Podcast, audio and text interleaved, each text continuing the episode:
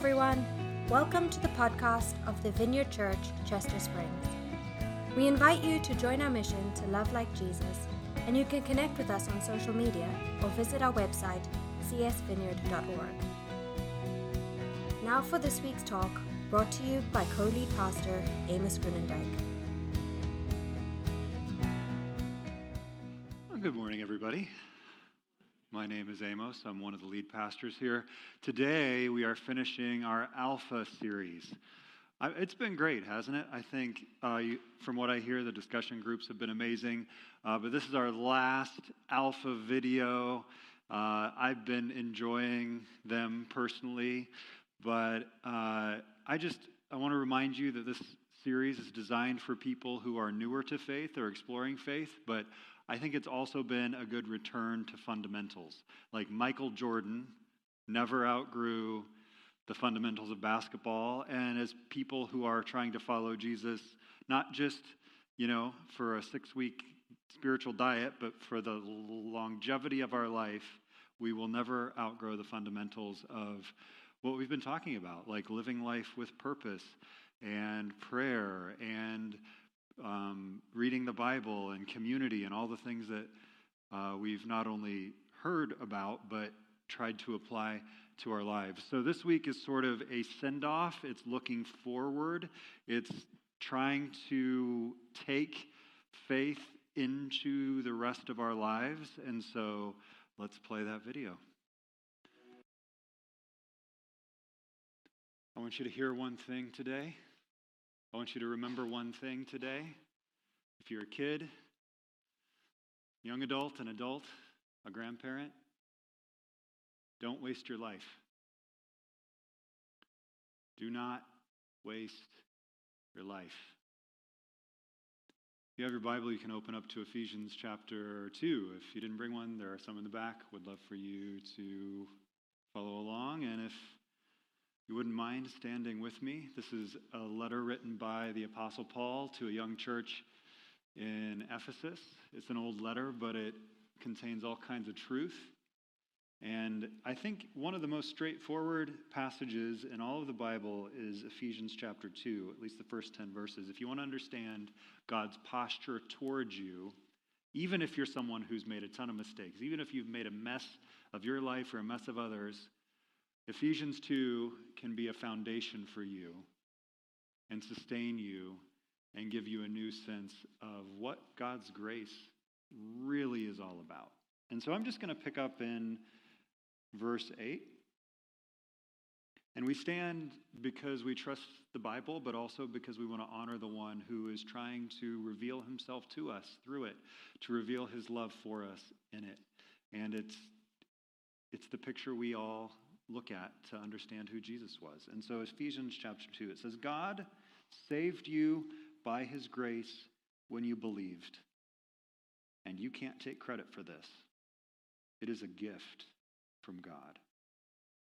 Salvation is not a reward for the good things we have done, so none of us can boast about it. For we are God's masterpiece.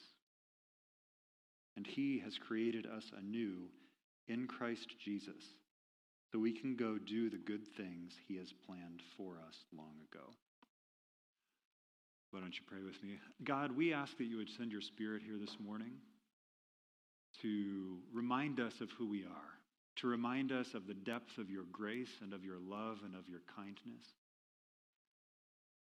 to remember that we are your masterpiece, your creation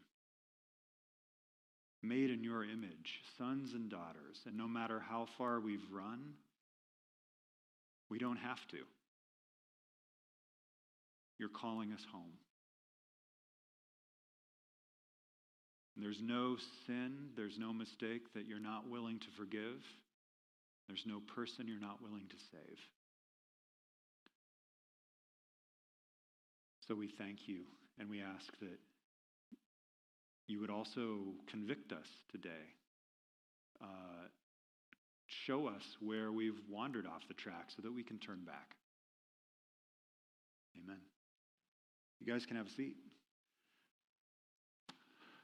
This little passage reminds us that we do not earn our salvation, that we do not earn our status with God, but that it comes to us freely. That our sins are forgiven because of the death of Jesus. And he did this before we breathed a breath or had a thought or had an ounce of faith. It's a reminder that no matter how many times you've gone to church in your life or how many good deeds you've done, that that doesn't put you above anybody else. We all come to Jesus on equal footing. The ground in front of the cross is level. And we all need his grace, every single person. And in that, because we are his masterpieces, he has made us new. Uh, the, the video said he didn't, God, God didn't make us to be comfortable, didn't make us to go on kind of just being one of the crowd. He, he makes, he wants to make people great. And I think the Bible's language is actually he's making all of us new, so that we can do the good things that he has planned for us. In other words, each one of us, to use the words of uh, the Loki MCU series, anybody watch that? Each one of us has a glorious purpose. And it is not one that we even set for ourselves. It is one that God has prepared for us. God has plans for you, plans to prosper you, but also to invest in his kingdom. And it's not something we need to compare with other people, but it is something that we are all needing to keep in the front of our minds that we are not living this life for ourselves, but for His glory, for the glory of God, and to love people. And uh, some of you may have heard of pastor from Minneapolis, St. Paul, named John Piper. He gave a world changing talk to a bunch of young people about 20 years ago and I'd like to just recall some of what he said. He, he said, a few weeks ago we heard, so this is about the year 2000, that two missionaries in their 80s, um, missionaries who had moved to Cameroon when they reached retirement age. They didn't go to Florida. Uh, not there's anything wrong with moving to Florida when you retire. Instead, they moved to Cameroon. Uh, Ruby and Laura. Ruby Eliason was single all of her life and a nurse. Laura Edwards was widowed, a medical doctor, and they moved to Cameroon to provide medical care for the poor. They would drive from village to village, and they lived for one single purpose to bring glory to God.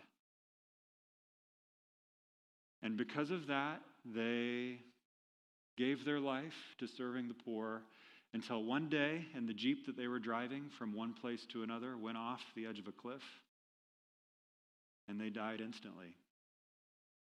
And he asked the crowd, Was this a tragedy?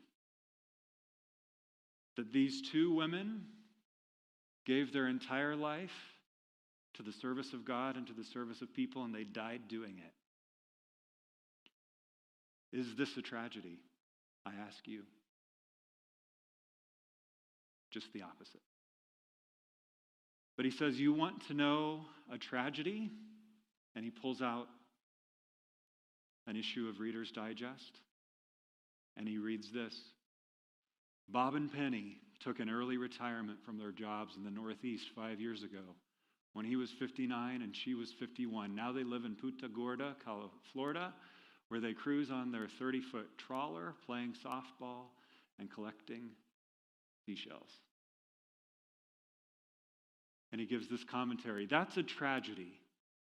And people today are spending billions of dollars to persuade you to embrace that tragic dream. With all my heart, I plead with you don't buy that dream the American dream a nice house, a nice car, a nice job, a nice family, a nice retirement, collecting shells as the last chapter before you stand before the creator of the universe to give an account of what you did. Here it is, Lord, my shell collection. Don't waste your life. Don't waste your life. We've been given one life, saved by His grace, given all sorts of things to enjoy, but He has prepared for us good things to do. And so don't waste your life by buying the American dream. Because you can compile all the pictures and all the money and all the stuff and all the accomplishments and all the all the things. And there are billions of dollars being spent on selling this dream. But it is not what will last into eternity. I think the seashell metaphor is,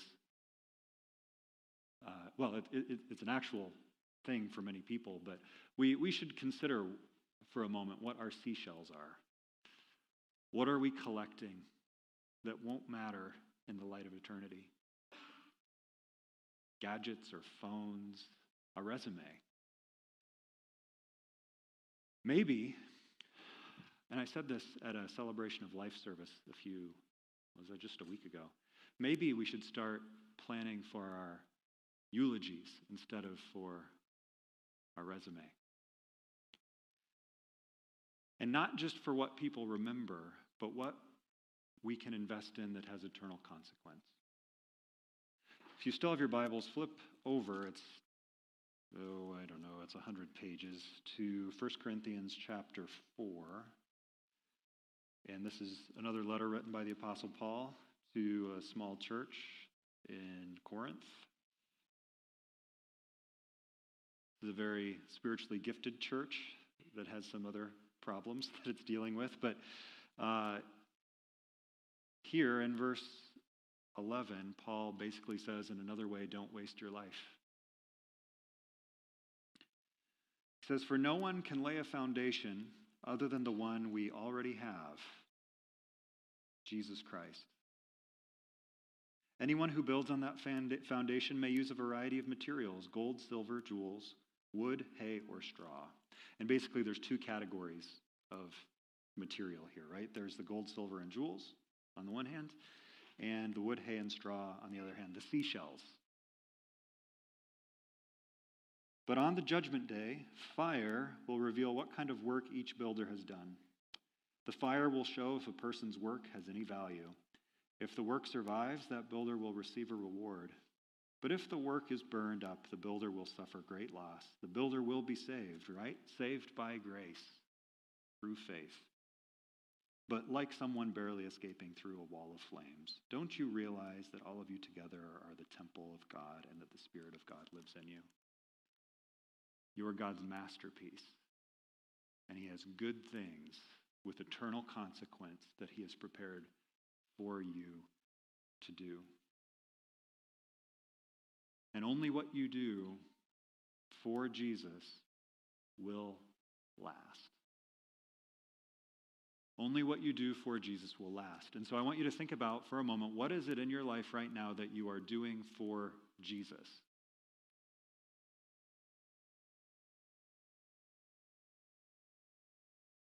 And what are the seashells in your life?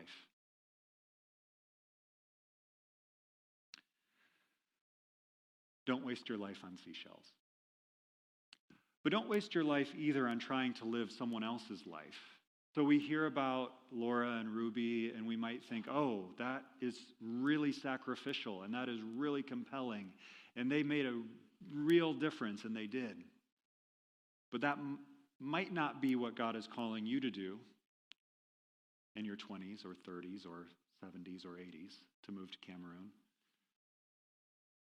But there are things right in front of you right now that He is calling you to do. Who is He calling you to love? Who is He calling you to invest in? How is God asking you to spend your time? Don't waste your life failing to take risks. I'm just going to read this uh, from Matthew chapter 16. Jesus says to his disciples, If any of you wants to be my follower, you must give up your own way, take up your cross, and follow me. If you try to hang on to your life, you will lose it. But if you give up your life for my sake, you will save it. And so many of us aren't willing to take risks because we're afraid that we might get laughed at. And in most cases, that's the worst that can happen. We might be in a place where we're risking time, where we're risking money. But if you're risking it for Jesus, even if those things are lost, quote unquote, in this little blip of eternity,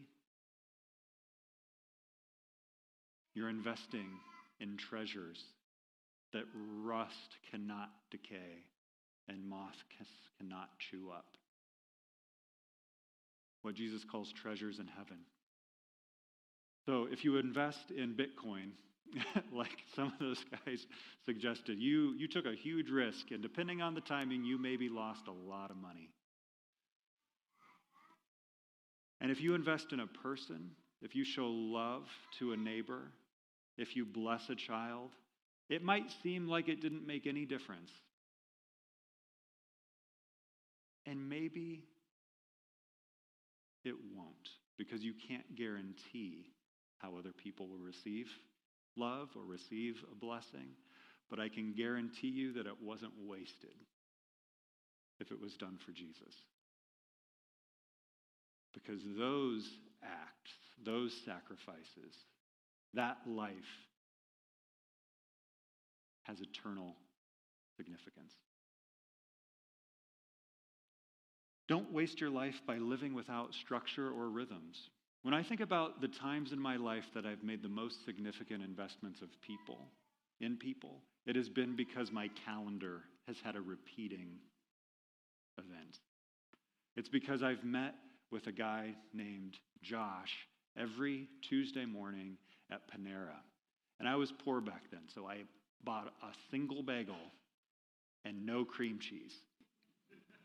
But I brought a little book called Passport, and it walked through the basics of faith. It was sort of like Alpha, but for two or three people to read through. And I didn't know it at the time, but that was an anchoring point for him where he is, his mental health was very poor and his marriage was failing. And I found out years later that his wife said, Those meetings saved our marriage. He never even talked to me about his marriage. We just talked about Jesus. Whatever it is that God is calling you to do, don't leave it up to intentions and when I feel like it and maybe it'll happen. Find a time in your week where you can mentor a kid or tutor a kid or meet with a friend who, you know, some, I think all of us need at least one friend that takes a little more than they give. Talk about an investment of, in eternity. Like, we can't have like 12 friends that take more than they give. But, I mean, I hate to tell you this, you can be kind of difficult sometimes. and you might have a friend who gives a little more than they receive from you. And I don't know why you would do this unless you're really codependent or, or if you're doing it for Jesus. And that doesn't make the love fake or false. You can love someone even though it takes effort and sacrifice. But don't waste your life. Don't waste your life by keeping your faith private.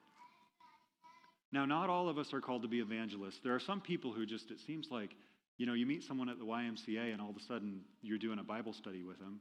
And, and most of us are not that people, but all of us have been given the Great Commission. You know what the Great Commission is? Go and make disciples. So, not everyone is an evangelist, but everyone is called to the work of witness, of sharing what Jesus has done for you. And I mean, um, I think I mean, I, for me, Jesus is kind of the biggest thing in my life, and this church even is is a big part of where my heart is. And so it's actually it's pretty easy for church or faith to come up if I'm not trying to press it down for fear of embarrassment. And uh, so, I mean, my, my wife and I, Allison, we actually church planted in Grand Rapids. And so that was like, we were on mission. We were spending our all, most of my time and energy just trying to get people to come to a church that didn't exist yet. And I mean, it didn't really go great, but it was a fruitful time in my life. And if it, it's like being in sales, but I'm not saying we're selling Jesus. I'm saying it's like you're in sales because, you know, you might have 100 people who aren't interested. But somebody is hungry for God in your life. And I've been amazed at how many people will tell me about their spiritual experiences if I simply ask. So don't waste your life by keeping your faith private.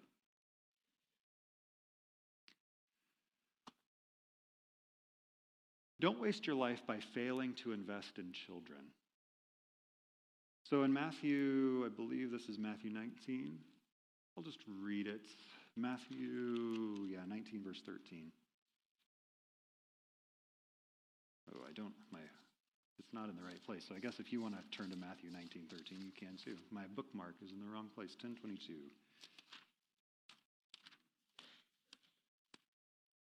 I don't think there's such a thing as a, a, follower of Jesus who isn't a kid person. And if you don't like kids, it's time to maybe do some repenting and check your heart. Um, man, but kids are hungry for attention. And every kid needs more than their parents. Did you know that? And uh, there's an interview on the Vineyard, We Are Vineyard podcast with Christian Dunn, who says, Love the one like you wish you could love the many, or all of them. So to take an interest in what a kid is interested in, to maybe take them out to throw a frisbee or a football or I mean, I really like playing Smash Brothers. So like that's something I can do with kids. uh, it's not like I'm just, you know, get them off their phones for a minute and onto a, you know, video console. That's right. Okay, but but but and and don't waste your life playing video games. Okay. for Jesus. Play your video games for Jesus. That's what I mean. Uh, you, you know this passage. Uh, it says, One day some parents brought their children to Jesus so he could lay his hands on them and pray for them. But the disciples, so all the, like, these are Jesus' like most faithful friends, scolded the parents for letting the kids bother them. This can be our attitude sometimes toward kids. But Jesus said, Let the little children come to me. Don't stop them, for the kingdom of heaven belongs to those who are like these little children. And he placed his hands on their heads and he blessed them before he left. And so, if you want to love like Jesus, if you want to be like Jesus, bless children. Bless them with your time, with your energy. Compliment them, celebrate them. Don't waste your life by failing to invest in children. If you're a kid, talking to you, if you're 10 or 12 or 13 or 17. Don't waste your childhood.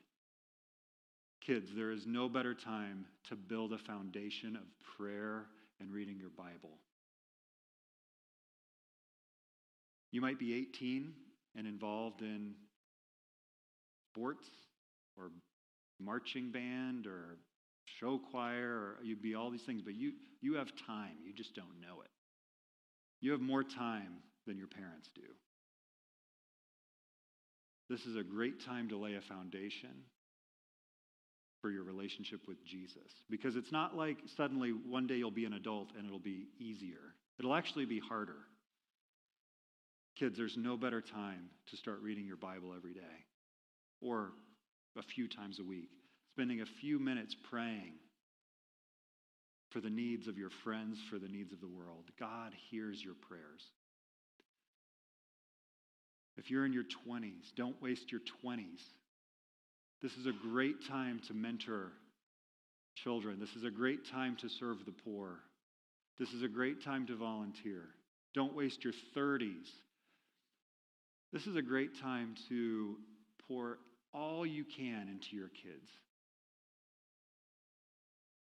to notice in yourself what triggers you so that you don't pass those things on to your kids. Read the Bible with your kids. Sing worship songs in the car with your kids. They'll sing along. If you're in your 40s or 50s, take an interest in your now like preteen teenagers, kids, friends' life. I bet a lot of people here can remember the parents of your friends and who took an interest in you, who opened up their house to you, who said, Eat anything you want in the fridge. And so I drank Mountain Dew out of the fridge of parents, you know, my friend's parents' house, and I played Smash Brothers in their basement. If you're not married, if you don't have kids, don't waste your life. You, I mean, there, there's no expiration date on doing things for Jesus. There's no expiration date on investing in children, even if you don't have any of your own.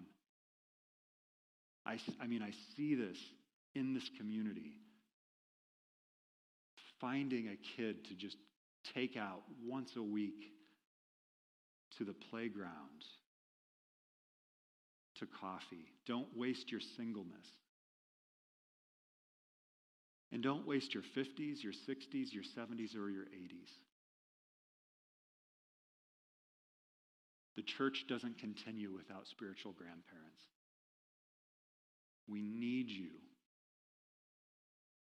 to bless our children, to intercede for the world. And I think one of the reasons that uh, I see that retired people check out is because the overwhelming narrative in our world is that significance comes from a paycheck and from prestige.